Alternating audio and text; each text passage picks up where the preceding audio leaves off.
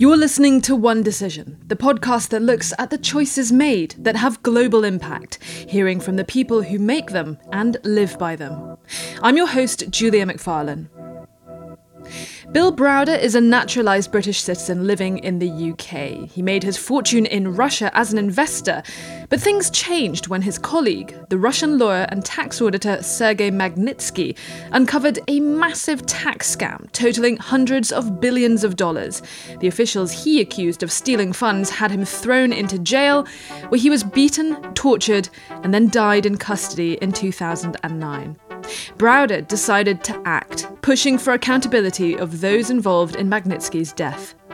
Browder's activism has led to the passing of the Global Magnitsky Act, which authorizes the US government to sanction international government officials believed to be behind human rights violations by freezing their assets and banning their travel. Magnitsky Acts have also been passed in the UK, Canada, and several EU states. Browder earlier this summer published his second autobiographical book detailing his fight against Putin and the Russians that he believes are responsible for his friend's death and those involved in kleptocracy and money laundering. Freezing Order follows his first book, Red Notice.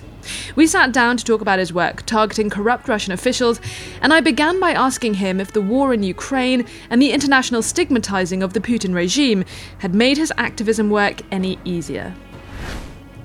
Oh, there's no question it's gotten easier. Doors are swinging wide open um, in a lot of different places. People wanting to talk to me. I, I, could could not get a single meeting with anybody in the British government um, before, and now all of a sudden I'm getting calls from people in the um, in, you know cabinet ministers calling asking for advice, and, and, not just the British government. I get calls from the Canadian government and the U.S. government asking for advice, and and certainly there are uh, there's a lot more interest because everyone's can watch on their television as as innocent people are being you know destroyed and, and children killed and, and so on and so forth. And and everyone understands that this comes from from you know Putin's you know criminal activities. And a big part of his criminal activity is stealing money. And and um, a big part of that stolen money finds its way into our economies in the West. And um, the only difference between him and the mafia of Italy or Pablo Escobar is that he's got the powers of a sovereign state. Let's go back to the origins of, of that mission. Talk to us about why you started the Hermitage Fund, your, your investment fund uh, in Russia, and walk us through the journey of how it's evolved more or less into an investigative firm. Well, um, when I uh, so I come from a, a strange family. My my uh, American family, I should say. My my grandfather was the head of the American Communist Party in the 1930s and 1940s, and so uh, I was born in 1964. And when I was going through my teenage rebellion, I had this epiphany one day, which was that if my grandfather was the biggest communist in America and the Berlin Wall has just come down, I'm going to try to become the biggest capitalist in in Russia. And I eventually um, achieved that. I, I um, first moved from California to London, um, and then I moved from London to Moscow. And I set up an investment fund. It was called the Hermitage Fund, uh, to invest in the newly privatized companies of Russia and the former Soviet Union. And the fund grew from nothing to $4.5 billion, which made me the largest foreign investor in Russia. And, um, and then I discovered something that I hadn't really thought about in advance, which was that every company that I was investing in was being robbed blind um, by the oligarchs who were the majority shareholders of these companies. And it was interesting because this was at the time that Putin had just come to power. And um, Putin was fighting with the same guys that I was fighting with. And so every time I would, um, they were stealing power from him at the same time as they were stealing money from me. And so every time I would publicize one of these scandals, he would come down like a ton of bricks on these oligarchs. And so in the first couple of years of the Putin regime, I was actually thinking that he was a good guy because he was doing all this stuff that was helpful and seemingly reformist and you know honest. And um, and it worked out very well for me for until about uh, late 2003, and that was the moment that he arrested the richest oligarch in Russia, Mikhail Khodorkovsky, the owner of an oil company called Yukos. He arrested him. He put him on trial and he allowed the television cameras to film the richest man in Russia on trial sitting in a cage. And, um, and that had a very um, uh, profound impact on all the other oligarchs who who saw this and said to them said to themselves, "I don't want to sit in a cage." And so they all went to Putin and said, "What do we have to do so we don't sit in the cage?" And Putin said, "Very simple, fifty percent." This um, and this was the moment that Putin became the richest man in the world, and that's when all my troubles began. I was expelled from the country. I was declared a threat to national security. My offices were raided. They seized all of our documents. And, and the documents were then used in a very complex fraud in which they stole $230 million of taxes that my firm paid to the Russian government. I had this um, young lawyer named Sergei Magnitsky discover the fraud, expose the fraud, testify against the officials involved, and he was subsequently arrested by the same officials and put in pretrial detention, where he was then tortured for 358 days and killed at the age of 37 on November 16, 2009, leaving a wife and two children. And that was the point in which I, I put aside all of my business activities and I made a vow to his memory, to his family, to myself that I was going to go after the people who killed him and make sure they face justice. And a big part of that was to figure out who got the money, the $230 million that he was killed over. Mm. I just want to quickly ask about the Magnitsky Act because Sergei Magnitsky, he's so lionized in your book, and yet it seems that there are people who have an issue with his name being in the Magnitsky Act, and there were efforts in the US to try and remove the name from that piece of legislation. Why do you think his name is problematic uh, for, for some for some people? And he clearly, uh, you know, did a whole lot of good investigating uh, Russian criminality and kleptocracy and paid the ultimate price. He died what must have been a horrific, gruesome death in a cold, dark Russian prison on his own, his loved ones far away. Why, why do you think that aspect of the Magnitsky Act has become has has been problematic in some in some areas? Well, it's problematic primarily for Putin because so the story of Sergei Magnitsky is the defining story of Putin being a crook. And Putin understands that. And he understands that, you know, sometimes a story is is more powerful than anything else. And so every time that Magnitsky's name is mentioned, you can you, uh, in Putin's presence, you can see his face, you know, get all angry because it just upsets him. And so um, he he went on a mission, first of all, to stop the Magnitsky Act, and it became his stated top foreign policy priority. Uh, but beyond that, if he couldn't get it repealed, then he wanted to make sure that Magnitsky's name had nothing to do with it. So there wasn't this constant reminder every day that somebody is sanctioned that Putin is a, uh, a, a low life criminal. And, and um, Putin went on a major mission to do that in, in the United States. It's written about in great detail in my book. And he also did the same thing in the European Union. And, and in the European Union, he had good help from, from uh, Viktor Orban, his friend, who is the prime minister of Hungary. And every decision at the European Union requires unanimity. And so when the Europeans passed the Magnitsky Act, uh, his name was not on it because um, Putin didn't want it on it. Um, a major theme in your book is how Russians use, or rather misuse, the legal profession. Uh, as a way of persecuting and shutting down their political opponents, uh, activists such as yourselves who are pitted against them. Uh, I, am so interested in this, and I think, and it's and it's clearly such such a huge issue, and and partly the reason why it's such a huge issue is that lawyers actually do really really well from uh, Russian business. Uh, you make the point, you know, Russians both in in London, in New York, in Washington, they are busy spending money on legal fees, getting divorced, getting visas, uh, and, and and things like that. And there was a story in your book where a lawyer who was initially working for you, a lawyer called John Moscow, he did something quite incredible and he switched sides um, to then represent uh, a company that you accuse of being behind that theft, the, the multi multi hundred million dollar uh, theft. Uh, of stolen taxes. Yeah, it's one of the most shocking parts of my whole experience. Was you know you kind of expect trouble from Russians, but you don't expect trouble from Americans or British professionals. And, and in this particular case, I had hired this man. His name was John Moscow. he, uh, he was a former U, U.S. prosecutor um, in the city of New York against um, organized crime and money laundering. Went into private practice and was considered to be one of the top people for uh, shutting down criminal networks. And so I hired him after Sergey, uh, or after we discovered the um, theft of the $230 million um, to try to figure out where that $230 million went. And um, he was pretty good. And he, he gave us a whole bunch of tools to figure out where the money went and, and helped us come up with a subpoena to subpoena the banks where the money flowed through. And then one day he just abruptly stopped working for us without any explanation. And, um, and then we we carried on with our mission uh, using some of the great tools that he created for us, and we found the money.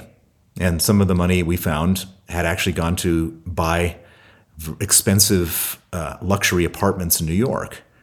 And once we found the uh, luxury apartments, we we made a complaint to the New York DA's office, the same person in the DA's office he introduced me to.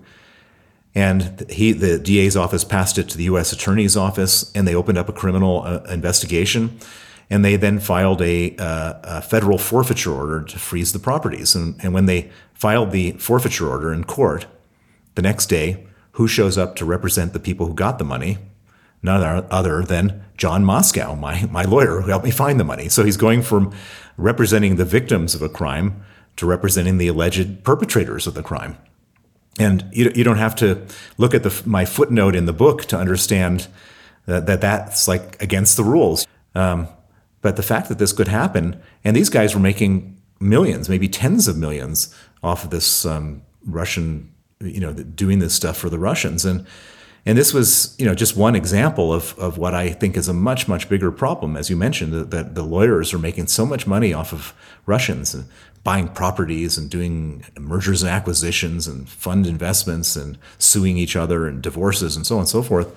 That um, it's it's like a you know these people are you know have become these lawyers have become multimillionaires uh, through their relationship with the Russians and and they have effectively and this is the most important point they they have become agents of the Russian government. They become foreign agents of the Russian government.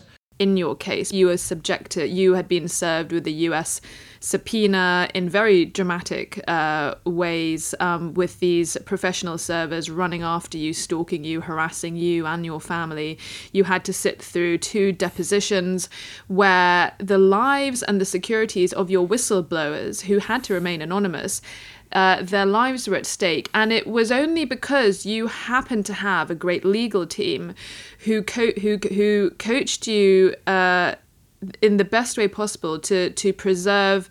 Um, the, the, the safety of confidential information that was not uh, that was not relevant to the case, but that could have serious, serious uh, implications for the safety of, of, of your whistleblowers, of the people involved uh, in uncovering um, all of these criminal networks. I mean, the U.S. justice system gave you no protection, um, according to your account the rule of law was not protecting you uh, from from the Russians. If anything, it was aiding the Russians in pursuing you and pursuing your whistleblowers and the people back in Russia, without whom your work in exposing corruption, money laundering, all of this illegal activity would not have been possible. Yeah, there, there's there's a word for this. It's called lawfare, where they take law and they turn it into a weapon. And the Russians um, have been really, really good at that. And, and of course, assisted by all these Western lawyers who make all this money off of it. And so, as you said, um, there we have a situation where I was, um, you know, lives were at stake, and um, the judge and the rules and so on were uh, so um, on you know if you go to a judge and you say look that they're going to and we went to the judge and said look there's people's lives were at risk. And this was right at that right at the time that Boris Nemtsov had just been murdered who was involved in our whole campaign. And we said lives are at risk. And and um, and and it's it's such a weird uh, you know it, it, one thinks that, the legal system is all very uh, upright and proper but it's all very antiquated and and um, easily abused and and it's been abused in every possible way in my case. And I mean, I I could go on and on and on about all all these lawyers, and and they're so aggressive. And I, am somebody who can handle it. I've I've you know made some some money in my life, and I could I, I, you know, I can I can take the hit and I could pay the fees if I needed to. But imagine this happens to uh, to you, uh, you know, or to to any other journalist, and it has happened to many other journalists. Yeah, Catherine Belton, the Financial Times journalist who wrote a book about Putin, she uh, won won a long court case, but she was pursued in a similar way. Christopher Steele, the former MI6 uh, intelligence officer who compiled the dossier against uh, Trump and Putin, he has been tied up in legal cases from uh, Russian oligarchs uh, named in the dossier for years and years and years, and they've both described how these these law these cases uh, even if they are thrown out a bunch of times even if the russians have really no credible case. The fact that they have the money, what do criminals have? They have a lot of money. They have money available to throw uh, at their opponents to force them to go to court, and money that many, in many occasions, their their opponents don't have. And Catherine Belton's case, she's lucky to have had the backing of the Financial Times, um, but a lot of people don't have um, that kind of support. Yeah, it's terrible, and and there, there's. Uh, and and and it's it becomes basically legal terror, um, and it's the system is completely not uh, fit for purpose. That that that uh, that somebody with um, money can terrorize a journalist, a whistleblower, an activist who doesn't have money into submission, and it happens all the time. And the laws need to be changed, and I'm involved in in trying to change the laws because it's just so unjust and unfair. I wanted to ask the Hermitage Fund, it, at one point, it controlled, I think, the largest foreign investment uh, uh, in, uh, fund in, in Russia. It, it held several billions of dollars worth of assets. You have been described by some of your opponents, as you mentioned in the book, as an oligarch yourself. Has it been awkward for you? Uh, one of the biggest transparency campaigners and anti corruption activists in Russia, has it been awkward for you the fact that you've made a total fortune out of Russia? And, and how do you respond to people who try to use your wealth and your history in Russia to try and discredit you? Well, I mean, anytime you have opponents, they try to use anything to discredit you. Um, I mean, in my case, the, the way I made money in Russia was was sort of the exact opposite of how the oligarchs made money. So the oligarchs were stealing money.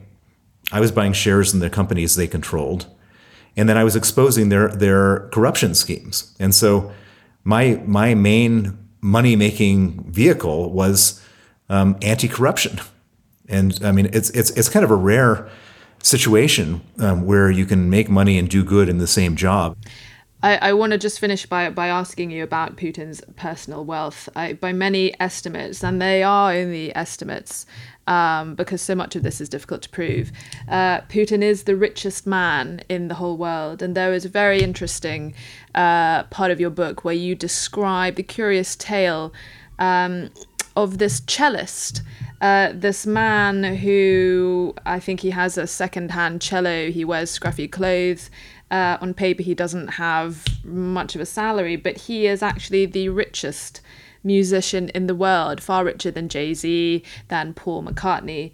Uh, and and you believe that because he has had a lifelong friendship with Vladimir Putin since from a very young age that he is one of Putin's closest friends and allies. You believe that he is essentially a, a placeholder sitting on this huge, huge bank account that contains vast sums of money, and you believe that that is how Putin uh, keeps his wealth out of. Uh, out of his name. Uh, he has this sort of deniability where he spreads all the the money that he has stolen and he puts it uh, he puts people he trusts in charge of these funds. Um, walk us walk us through that and, and how difficult has that been for uh, for people like yourselves who try to track down where Putin's money is kept, the difficulties you come across, um, and how how important were the Panama Papers in helping you uh, get some more of that information out? So Putin doesn't keep any money in his own name. why, why doesn't he keep any money in his own name? Because if he did, somebody could blackmail him with the, the bank statement or the property deed or whatever. And he understands blackmail better than anybody because he spent his whole life blackmailing people to become agents of his in, in the past. And so he he he's a, he loves money. He's stolen an enormous amount of it, but he can't keep any in his own name. So he needs to find people whose names to keep it in. And one of the um, the best discoveries that came in the last few years was in the Panama Papers. And the anti-hero from the Panama Papers in Russia was this man. His name was Sergei Roldugin. Sergei Roldugin uh, was a cellist, and he was a cellist living in St. Petersburg and amazingly, and, and sort of hard to explain, here was this cellist who had received um, in companies that he controlled $2 billion. And the money came in from oligarchs, it came in from Russian state banks, it came in from all different sources. And the obvious question is why would all these people be paying $2 billion to a cellist? This is a man um, who was Putin's best friend from childhood. He was the godfather of Putin's, one of Putin's daughters. He introduced Putin to his wife, and he's a person that Putin trusts. And so the reason that that Sergei Roldugin um, was sitting in front of two billion dollars is he was one of many um, nominees, trustees, proxies uh, for Vladimir Putin, and that's how Vladimir Putin keeps his money. Well, you have been uh, quite a thorn in Putin's side uh, since you started your investigative work, and you have been uh, targeted by the Putin regime on several occasions. You've also worked very closely with Boris Nemtsov, uh, Sergei Magnitsky, one of your colleagues, of course, uh, both of whom uh, are widely believed uh, to have been killed on the orders of Vladimir Putin since the war in Ukraine, I'm talking about how Putin uh, now has lost so much of his credibility. Some of the lever, some of the levers and the uh, levers of influence he maybe could have pulled before. He's becoming uh, the bête noire of, of, of Europe in a way that uh, he hasn't been before, given that he has demonstrated on the world stage the lengths that he really is willing to go to get his own way. So, how do you feel that the uh, the, the the fact that Putin is now pretty openly reviled across the West. Um, does that make you feel a little safer, or do you still fear that his long arm can can reach you? Well, one of the main ways that Putin wanted to get me, and, and I should point out that, that Putin wants to kill me. It's it's sort of established. It's been stated. Um, uh, the main way he wanted to kill me um, was not by putting Novichok on my doorknob, or maybe he did want to do that, but decided not to. But the main way he wanted to kill me was to get me back to Russia via international legal um, means, arrest, extradition, uh, etc., and then kill me in a Russian prison. That's that was his objective. And the way he went about that was by issuing Interpol arrest warrants. They've issued eight Interpol arrest warrants uh, for me in in the past, if I were to travel to certain European countries, they would respect a Russian arrest warrant. At this point, I think that that's no longer the case. But that does none of this means that Putin doesn't still want to kill me. Um, what it means is that he's got to find another method to do so because the um, asking for a country to arrest me and extradite me is not going to work. And so the best way to um, prevent them from doing something terrible is not to have any patterns that are exploitable. So not to um, uh, take the same bus every morning at the same time, or not to walk your dog at the same moment, or whatever that is. And and so I've had to explicitly and very consciously live a life of no habits and patterns. I mean, that must be so exhausting. And all of these sort of risk calculations you must be making on a daily basis, all of these adjustments to your behavior, that must take its toll emotionally, or is it sort of background noise to you? I mean, it's, it's been going on for a long time. That This, this trouble started when Sergei Magnitsky was murdered in 2009. So there's been 13 years of, of really ugliness. But at the same time, I can also argue that um, what this has led to is a is a, a, mission that I've been on for for the last 13 years, which is to get justice for Sergei Magnitsky. And my mission has led me to pass laws in different countries, has start law, start money laundering investigations against these uh, criminals in the Putin regime, um, to publicize things in a way that nobody knew, to write books that uh, educate you know millions of people in the world about what's going on. And so on, on the other side, I, I feel like um, I have a um, some, something that, that really is is um, you know gets me up in the morning, and I and I can feel good about and I can um, feel pride in, and, and my children can feel pride in what I'm doing, and perhaps even certain ways follow in my footsteps when they grow up. And so it's you know there's there's lots of different parts of this story, some bad, some good. Bill Browder ending our conversation there. Now we arrive at the point in our podcast where I bring in my co host, Sir Richard Dearlove, the former head of Britain's Secret Intelligence Service MI6, for his take. So, Richard, we're going to get into that fascinating conversation um, with Bill Browder in a second, but I just first of all want to ask you what your impressions are um, of his his new book that's come out. Well, it reads rather like a political thriller. Um, I, I, mean, it, it, it's a very unusual book. I was expecting something more analytical and cerebral, um, but it's a sort of hot-paced thriller almost that recounts this series of events, which is pretty extraordinary.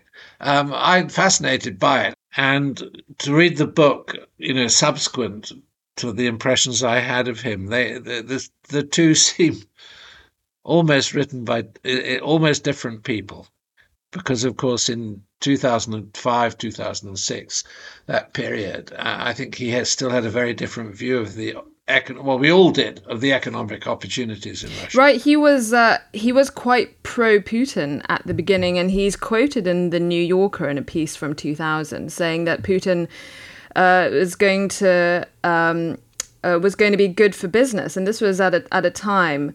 Uh, this was after uh, Yeltsin had a, had allowed Russia's oligarchs to manipulate the economy for their own profit, and Putin came in and started reining back the oligarchs, and Browder was in favor of that. And he uh, he even said a few years later, uh, We want an authoritarian, one who's exercising authority over mafia and oligarchs. And he added that Putin has turned out to be my biggest ally in Russia.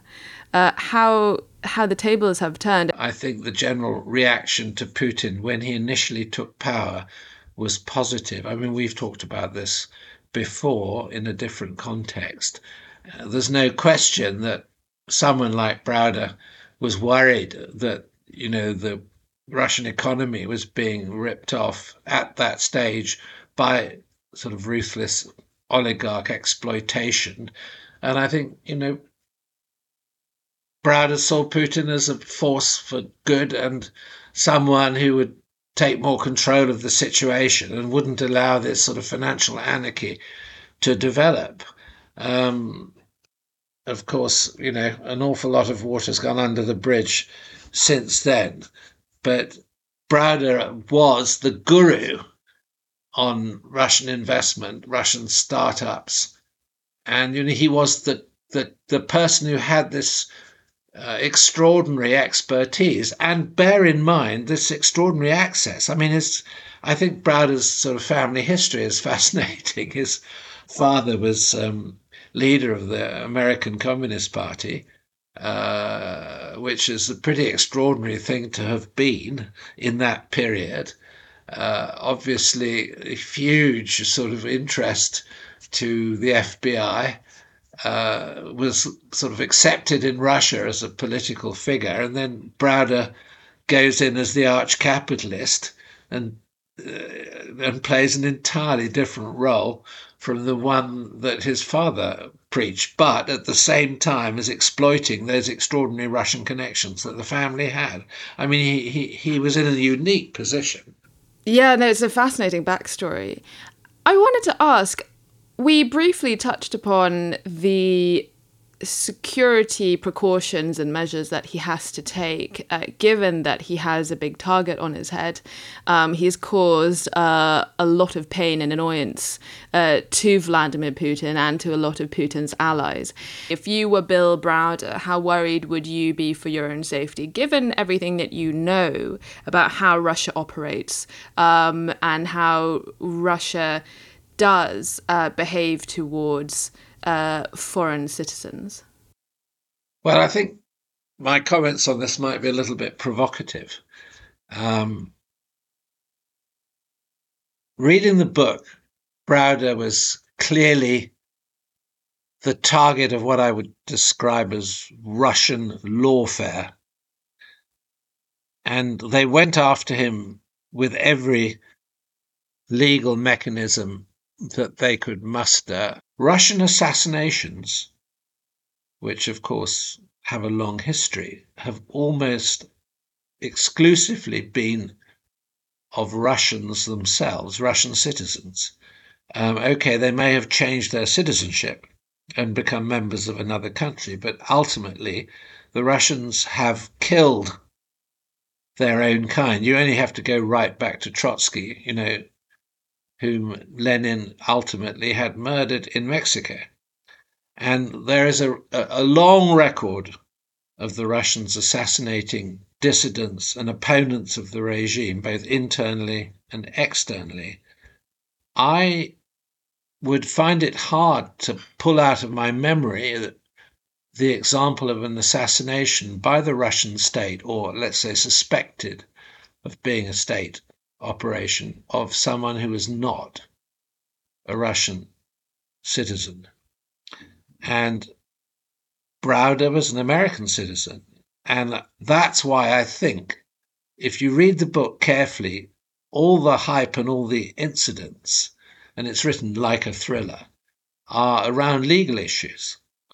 Now, I'm sure what the Russians wanted to do was to get him back and stick him in some dreadful prison, you know, for a hundred years or 50 years. You could say that's the same as assassinating him. One recurring theme uh, in the book and in our conversation um, was the perceived, frankly, uselessness uh, of many national institutions, be it British, be it Swiss, uh, be it European institutions, when it came to standing up to Russian corruption, to dirty money flowing out of Russia, uh, there was that extraordinary case of the Danish bank that after doing an audit, after an after a, uh, investigative journalist who worked with Browder to look at, at corruption and, and, and the flow of dirty Russian money, found that there was more than two hundred billion dollars had flowed out, had flowed dirty Russian money had flowed through this bank in Denmark. Denmark, which is one of,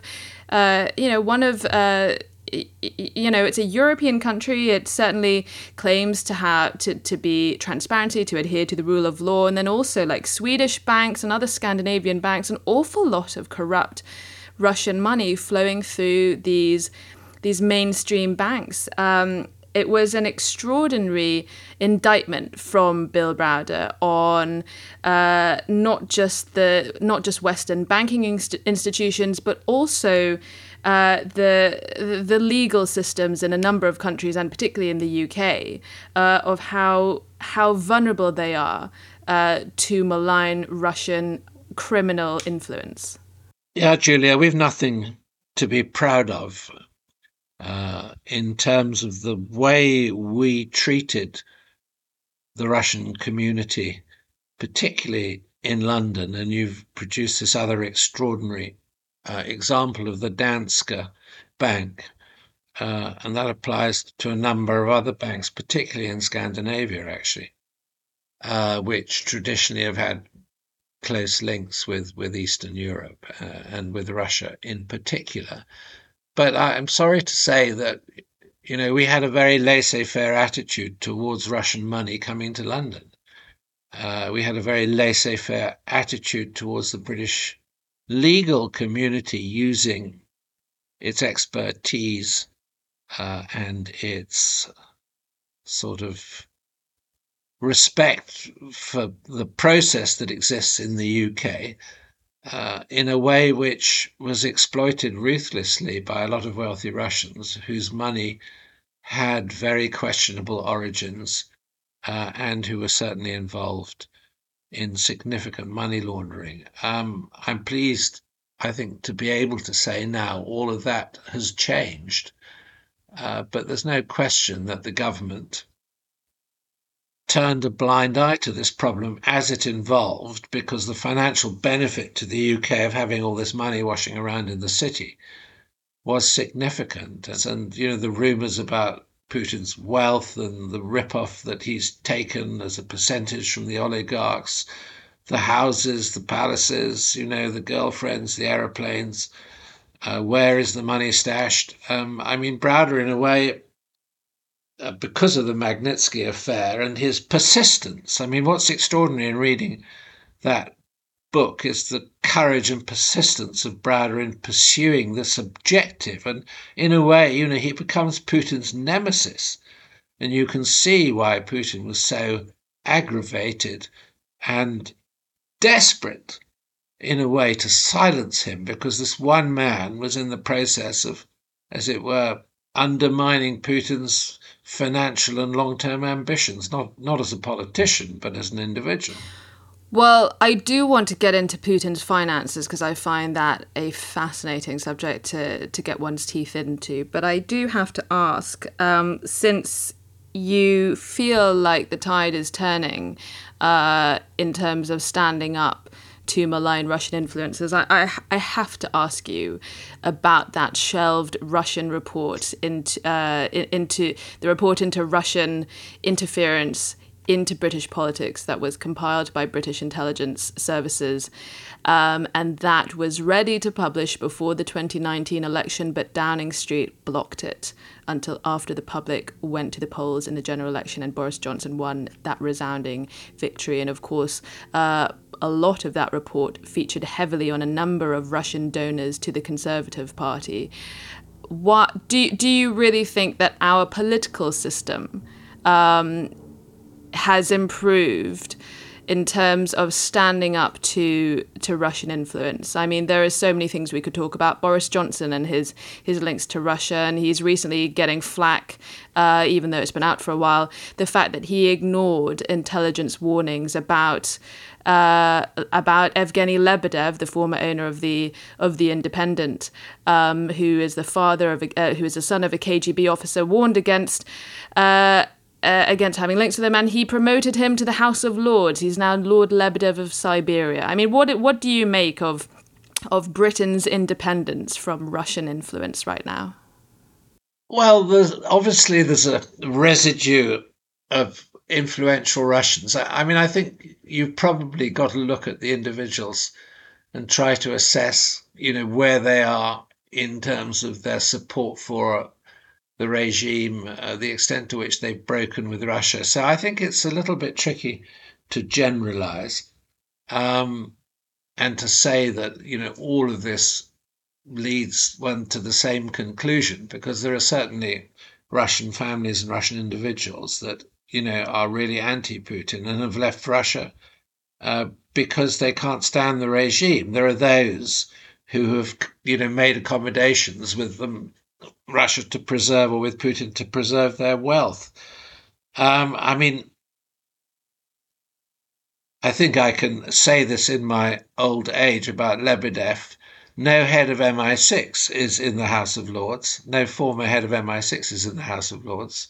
But the son of a senior KGB officer is. I find that a little bit anomalous. I do want to ask you uh, some uh, of Browder's um, really important contributions has been lifting the veil on some of these money trails because uh, it is often said that Vladimir Putin is unofficially the wealthiest man in the world, and a number of Russian experts. Uh, believe that he has spread his wealth through a number of different ways. Uh, one particular Russia, Russian expert I, I, I spoke to recently, um, uh, who who used to work for the British government, told me that the way the Russian government operates, the the the uh, the kleptocratic Russian government works is by the, by the means of obshaks, which is basically like a slush fund, uh, and it's similar to how organized crime groups operate. There is a there is no bank account that says Vladimir Putin, or even a, a bank account of one of that one of his friends is sort of holding on to him for. There's not a single sort of bank account that is earmarked for Putin. There is rather this what is known as an obshak, this slush fund uh, of vast sums of money, and, and and part of that will be used for Vladimir Putin. Part of that will be used will be used.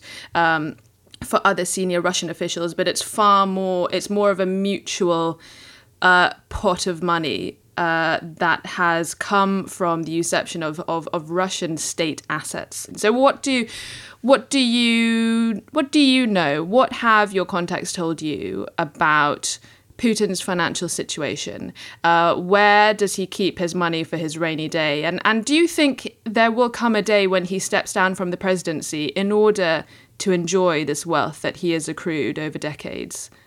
I do recall, and uh, through my peripheral involvement, actually as a witness in one or two court cases, um, I can make some observations. I mean, I mean, I think you're absolutely right. There is no account, you know, with Putin's name on it, um, and the money, you know, is held anonymously, but is easily accessed in other places, and uh, certainly the trails are complex through holding companies and whatever, and, and don't lead back to Putin. They may lead back to other Russians.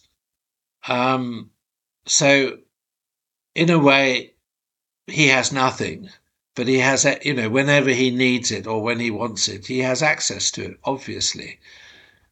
Uh, but, you know, like many great dictators, uh, I just wonder whether he will ever enjoy the benefits or the fruits of his ill gotten gains.